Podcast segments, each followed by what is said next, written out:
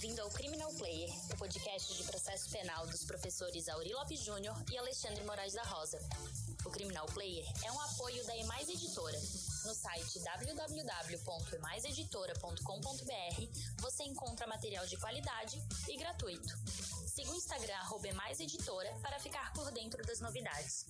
Você pode seguir também o Instagram dos professores Auri Lopes Júnior, arroba Auri Lopes JR, e Alexandre Moraes da Rosa, arroba Alexandre Moraes da Rosa, para ficar por dentro de tudo o que acontece no mundo do processo penal. Hoje no Criminal Player nós temos o delegado de polícia Rochester Marreiros Barbosa, que é delegado do Rio de Janeiro, professor de processo penal, tem diversos livros publicados e tem a alegria de poder citá-lo reiteradas vezes no guia do processo penal, afinal de contas é um delegado de polícia que leva a sério direitos humanos, é um delegado de polícia que tem uma tradição de observância das regras não só nacionais, mas sim também de ser o primeiro filtro para evitar que nós tenhamos criminalizações as mais variadas. E eu convidei-o, junto com Lauri, para falar sobre cadeia de custódia. E essa nossa ideia do artigo 158A do Código de Processo Penal, na reforma que nós tivemos aí com a adaptação da Lei 13.964, e com ela uma série de novidades que nós temos dificuldade de entender muitas vezes como é que é o dia a dia da autoridade policial nessa nova lógica da cadeia de custódia. Então, seja muito bem-vindo, Rochester, a palavra é tua. Obrigado, Alexandre, pela oportunidade. Sempre bom estar envolto com pessoas que também se preocupam nessa, com essa seara e, e reconhecem que a polícia judiciária exerce esse filtro que muitas das vezes implica até em conter outros poderes que interferem ali na esfera da investigação criminal e é, com muita felicidade que recebo o convite, muito honrado pela lembrança e agradeço novamente e publicamente as referências acadêmicas, isso engrandece o nosso trabalho mostra que a gente vai caminhando pelo trilhando pelo caminho correto, né? E eu, aqui no Rio de Janeiro, a Polícia Civil ela editou um ato normativo, digamos assim, que traz a regulamentação da cadeia de custódia, é a determinação 5 de 2020, e essa determinação ela traz também até a sua formalização, a sua informatização, na Polícia do Rio, nós temos uma, uma, um sistema integrado. E esse sistema integrado trabalha com a criação de um sistema online para a manutenção da cadeia de custódia. Isso? E, e a... Igor, diga. É a cadeia de, então você tem um sistema que a cadeia de custódia é organizada de maneira online, é isso? A discussão? Sim, o próximo passo será esse, porque nós já temos toda a, todas as etapas realizadas informaticamente, mas como isso é uma novidade, a necessidade de, adaptação do sistema a toda essa cadeia de custódia, tendo em vista a necessidade de protocolização, de vinculação dos registros, o protocolo de entrada na central de custódia, há uma, uma movimentação, de certa maneira, é, bem dinâmica, né? dependendo do tipo do vestígio que você tenha.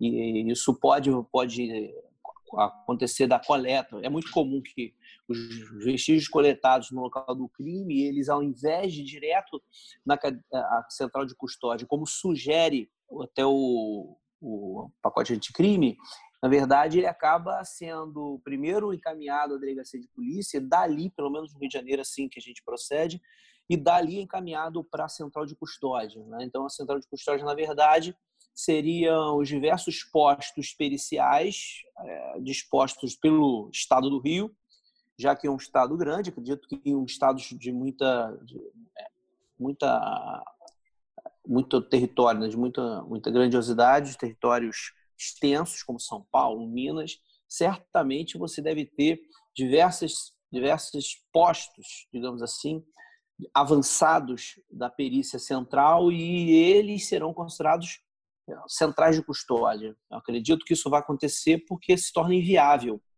a movimentação de tantos objetos de vesti considerados vestígios é, entre o Estado e isso demandaria um, uma, uma, um gasto de recursos materiais e humanos muito grande. Então, acho que a, essa logística precisa ser pensada, porque pelo pacote de crime parece que há uma central onde tudo fica fica localizado. Igual o filme norte-americano que a gente costuma assistir, o é. policial vai lá, quer acesso a uma prova, ele anota os dados, o horário, e aí pega, tem acesso à prova, como se tivesse uma central de custódia naquele, né, naquele aquele condado, etc. E o que vai acontecer é que no Rio de Janeiro você terá diversos postos, né? Então, mas até para essa etapa até para nosso ouvinte aqui, é, que muita, tem, nós temos muitos estudantes que estão aqui ouvindo, eu só queria lembrar para quem está aqui novo, cadeia de custódia pelo 58A é considerada cadeia de custódia o conjunto de todos os procedimentos utilizados para manter os documentos ao,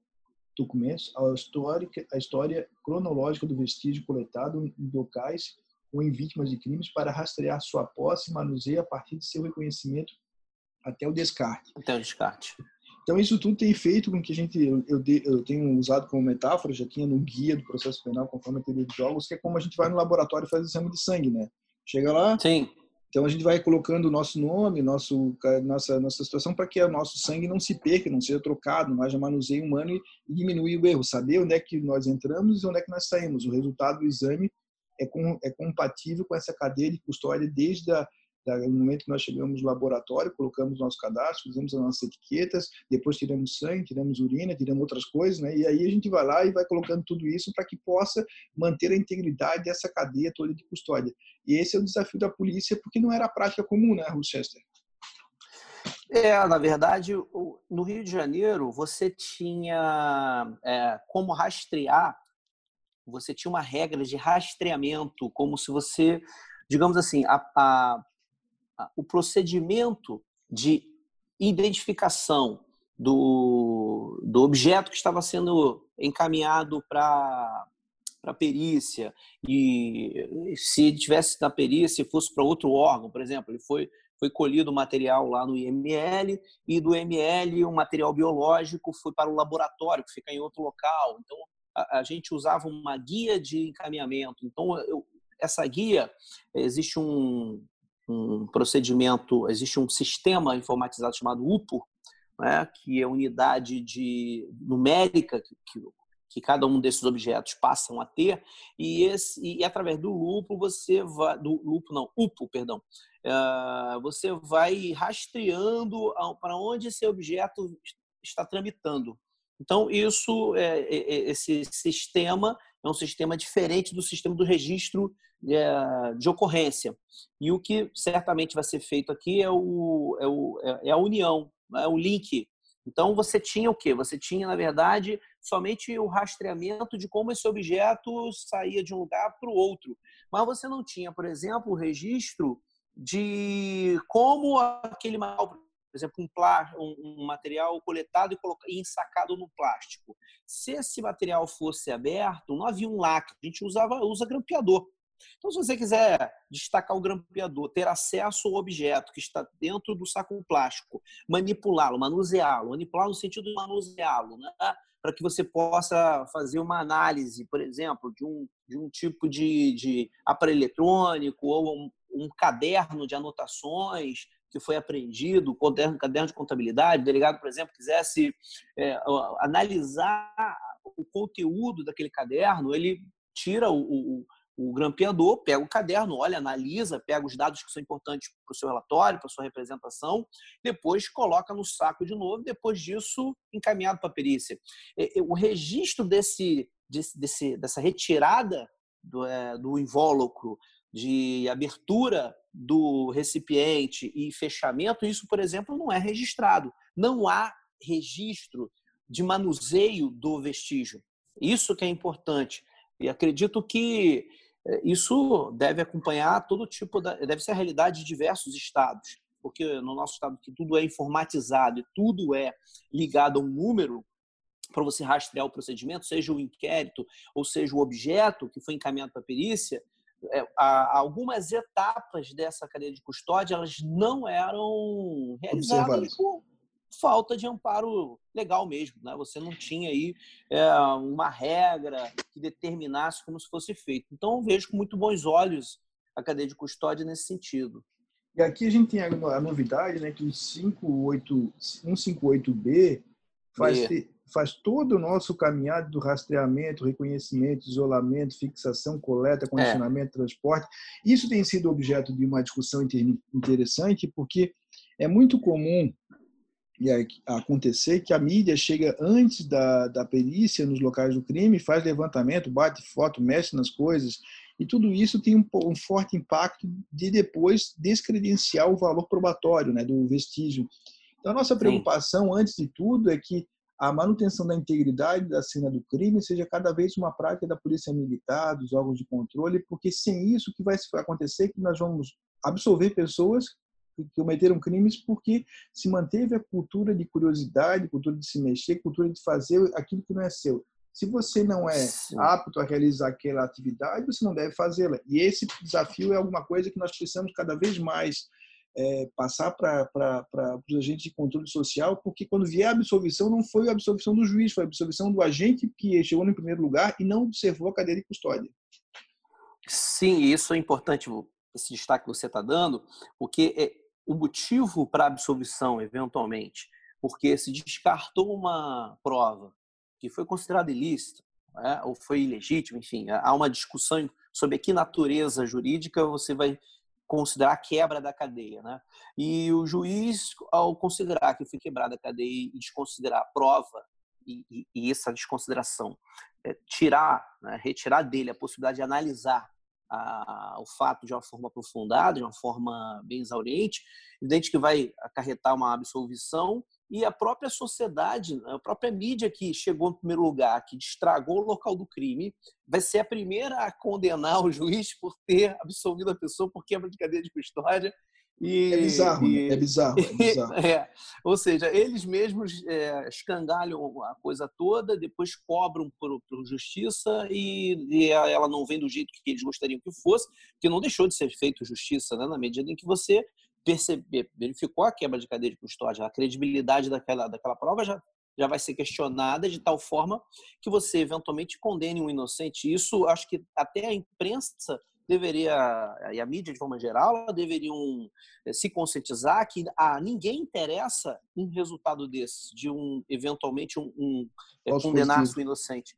Então, quer dizer, a própria sociedade deveria culturalmente ser educada no sentido de que naquele espaço, ela não pode se intrometer porque ela não tem conhecimento técnico para isso e certamente eh, se ela espera um resultado positivo de uma resposta à altura à prática daquele crime com punição do, do responsável, então que ela espere a, o trabalho do Estado ser realizado. Né? O, eh, o, o, existe um, um, autor que Bert Helling diz o seguinte: quem tem pressa espera.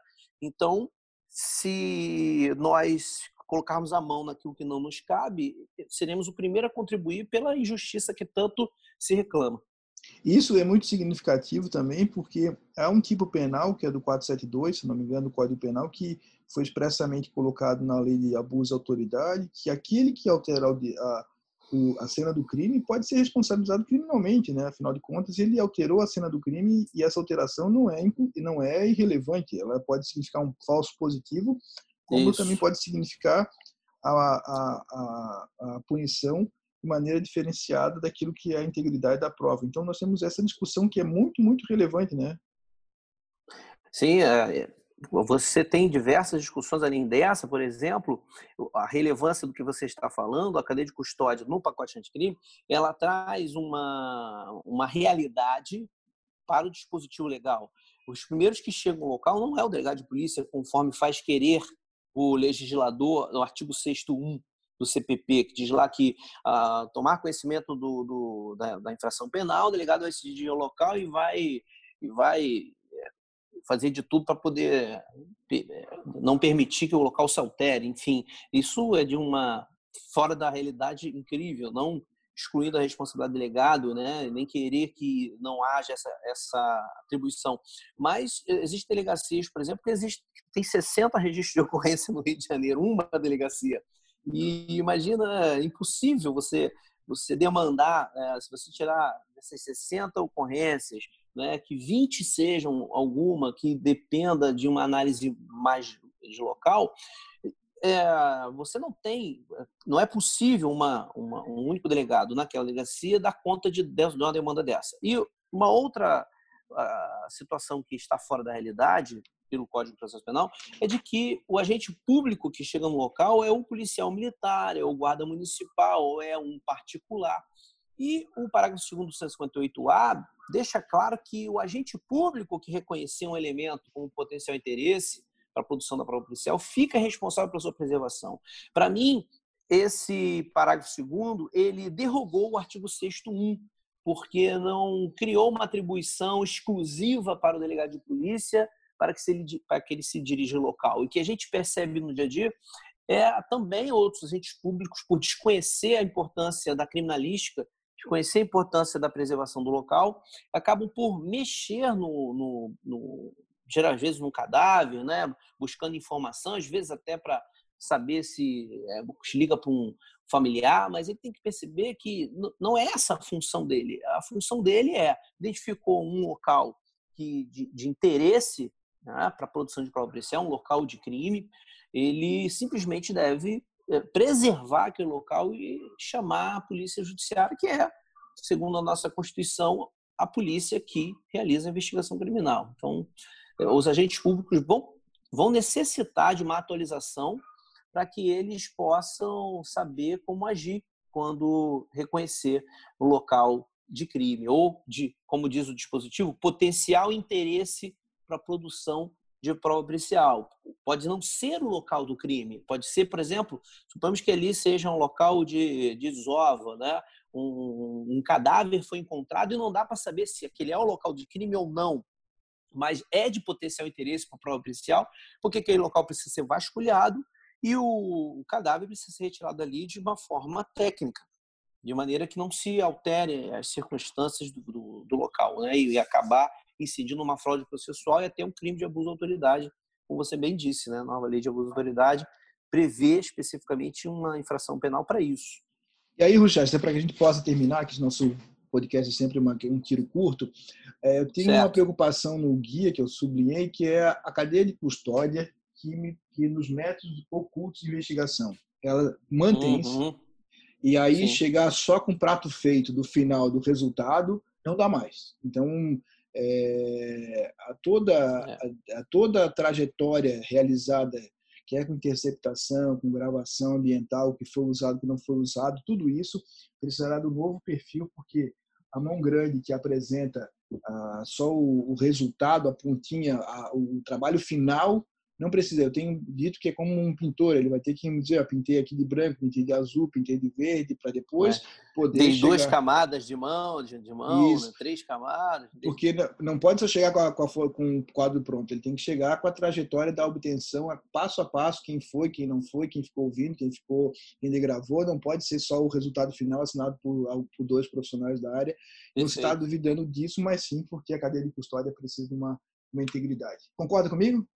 Concordo plenamente. Nós temos dois casos já que foram parar nos tribunais, é, a Operação Ouro Verde e o negócio da China, em que se identificou quebra de cadeia de custódia justamente porque você não preservou, num determinado momento, o espelhamento, né? um, um, código, você não respeitou o algoritmo que eles denominam né? o CHA 512, que é o algoritmo utilizado para você saber se entre o espelhamento, se do momento do espelhamento do HD para outro HD, teria ocorrido manipulação dos dados que estariam ali, não é? ou seja, se aqueles dados eram é, exatamente os mesmos quando foram espelhados para outro outro HD. Né? Então, é, houve uma, não foi usado esse sistema e, portanto, a prova não poderia ser é, considerada é, considerada a mesma, né? a mesma idade, né? como o Geraldo Prado utiliza no livro dele, resgata lá do sistema espanhol, a expressão mesma, mesma idade, que significa o mesmo, né? não a mesmice, mas o mesmo objeto que foi colhido, eh, deve ser o, o idêntico ao apresentado e analisado para a gente identificar isso, você precisa respeitar, principalmente nos métodos ocultos, exatamente cada etapa que foi perseguida. E o outro caso foi a gravação foi a gravação da interceptação telefônica que se filtrou aquilo que era o próprio delegado de polícia e equipe filtrou ah, os dados que eram importantes para digamos a tese acusatória uma tese de responsabilização criminal e no meio do caminho as outras outras informações elas foram descartadas porque se entendeu que não era necessário naquele momento você fazer uso daquelas gravações. E quando foram perguntar onde elas estavam, o HD utilizado já tinha sido formatado para dar prosseguimento a outras investigações e os dados, então, não estavam mais presentes. Também foi considerado quebra de cadeia. Aí é certo que, por mais que a primeira afirmativa pareça ser verdadeira, mas ela é verdadeira na versão de uma única pessoa, na versão do Estado de investigação. O que eu obviamente, é, tem que discordar, porque você, quando faz isso, você ingessa a prova numa. como se você, digamos, é, cristalizasse a verdade, não permitisse que ela pudesse ser questionada. Isso, obviamente, com, é, é por mais que você tenha um contraditório diferido, você inviabiliza por total a possibilidade de criticar aquela forma de interpretação realizada, porque você separou somente aquela parte do trecho que corrobora com a verdade afirmada. Então, me parece que essa prática, por mais nobre que a polícia tenha de querer responsabilizar alguém que tenha praticado um crime, não pode esquecer que é, até nós, seres humanos, no papel nobre de investigar crimes, também podemos errar. E nós não podemos é, permitir que outras pessoas não, não tenham oportunidade de, de questionar, de é, colocar à prova aquela afirmação, trazendo outra, outra versão da história. Né? Então, isso é muito importante. Eu mesmo investigar, só para finalizar a importância disso, você, eu mesmo em investigação criminal já me deparei com situações em que uh, relato dos policiais era de uma maneira e parecia muito crível. Em, em outras hipóteses, foi a requisição do Ministério Público de instalação de inquéritos policiais já com alguns, algum laudo pronto para poder corroborar com a afirmativa que estava dizendo. E ao invés de eu prosseguir com aquela mesma tese, digamos, é, acusatória, é, eu procurei verificar a versão do investigado e tudo que ele ele pediu para que pudesse é, confirmar a verdade que ele estava afirmando. As diligências foram realizadas e acabou se confirmando é, as verdades que tinham sido ditas pelo investigado. Ou seja, a versão apresentada pela defesa ela pareceu mais mais é, acreditável, mais crédula, não é? Havia, havia mais respaldo naquilo que ela naquilo que ela apresentou e acabou que é, a, responsabilidade criminal, não, a imputação penal não foi feita na investigação criminal. Né? O inquérito foi arquivado dos dois casos e num deles acabou resultando até em abuso à autoridade por parte do policial que fez a primeira afirmação. Então, tudo isso porque se permitiu um mínimo de, não de contraditório, mas de defesa de apresentação de uma versão é, dialética, né, de uma antitese àquela que foi afirmada inicialmente. Então, é importante sim que a gente defenda a investigação criminal, que na cadeia de custódia de prova ela acaba, na verdade, é, se ela for obedecida, ela acaba é, estimulando, né, fomentando o trabalho, a credibilidade do trabalho da própria polícia. Porque se a polícia ela utiliza a cadeia de custódia, é, é, respeitando a cronologia, a historicidade e o manuseio de forma transparente, tudo aquilo que foi colhido por ela dificilmente é, vai ser questionado sobre a sua credibilidade sobre o manuseio da prova.